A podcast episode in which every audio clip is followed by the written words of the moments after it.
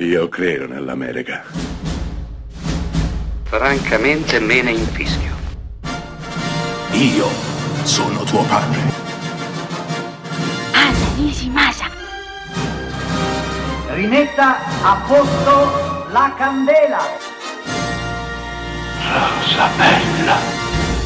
Non ci si può dedicare all'animazione senza sfiorare l'animazione giapponese. Faro per tutti coloro che sono cresciuti negli anni Ottanta e guida per tutti i ragazzi di oggi. Sì, perché gli anime sono diventati un mezzo espressivo estremamente familiare per i ragazzi del nuovo millennio, ma non solo. I film, a partire dallo studio Ghibli di Miyazaki e tutti quelli che arrivano anche nel nostro paese, sono diventati un esempio da seguire per quanto riguarda personaggi, trame e snodi narrativi. Beh, oggi parliamo di Wolf Children, sottotitolo Ame e Yuki, i bambini lupo ma già il titolo Wolf Children dice tutto.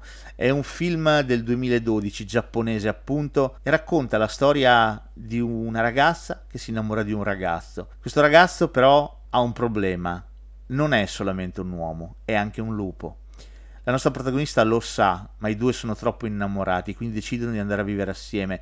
La nostra rimane incinta e partorisce due bambini. Il ragazzo di cui però è innamorata morirà, verrà ucciso mentre ha le sembianze di lupo. Alla ragazza spetterà quindi cercare di crescere ed educare questi due bambini, un bambino e una bambina, al meglio delle proprie capacità. Se ne andrà dalla città in cui vive, andrà a vivere in campagna, luogo ben più adatto per crescere due bambini che possono essere umani ma anche lupi. E da qui si inizia a costruire il film ed è interessante vedere come i due figli siano così diversi. La bambina da piccola vuole sempre trasformarsi in lupo, il bambino rifugge questa parte animale e invece preferisce restare sempre umano, timido, in disparte. Beh, crescendo le cose si ribalteranno, il bambino abbraccerà la sua parte selvaggia, animalesca. La ragazzina invece la relegherà nel profondo, nascondendola.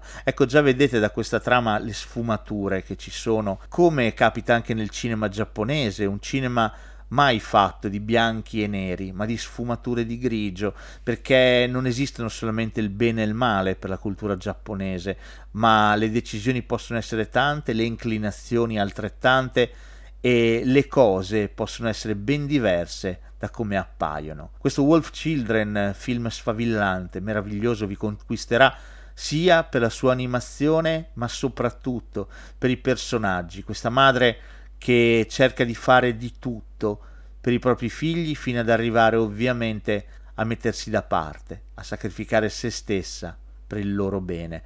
È film animato, certo, ma molto umano, molto vero, che racconta le storie delle nostre famiglie, delle nostre madri, delle nostre nonne, la nostra, il tutto fatto e reso vivo grazie al disegno.